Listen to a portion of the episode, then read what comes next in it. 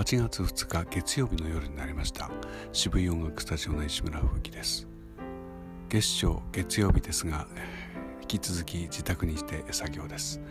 えー、事務仕事を朝こそっとこなし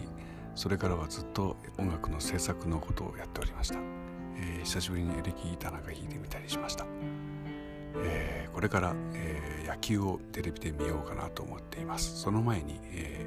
ー、侍ジャパン高木豊さんがアメリカとの準決勝を解説というニュースがありましたので読んでみようと思います。高木豊ポイント。スタメンを見ると日本はキャッチャーだけ梅野に変えてきた。メキシコ戦で3本打っている回ではなく梅野を起用した理由は試合の中で見つけてみたいね。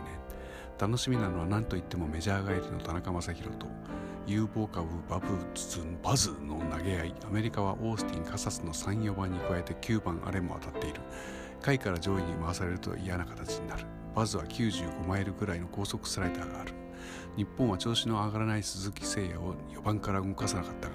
外に決められると厳しいかもしれない。いずれにしても1本出たら変わる可能性は十分あるからそこに期待したいね。やっぱり4番が鍵を握ることになるんじゃないかな。これ解説なのかな、まあ大体の方が何言ってるかわからないと思うんですけど、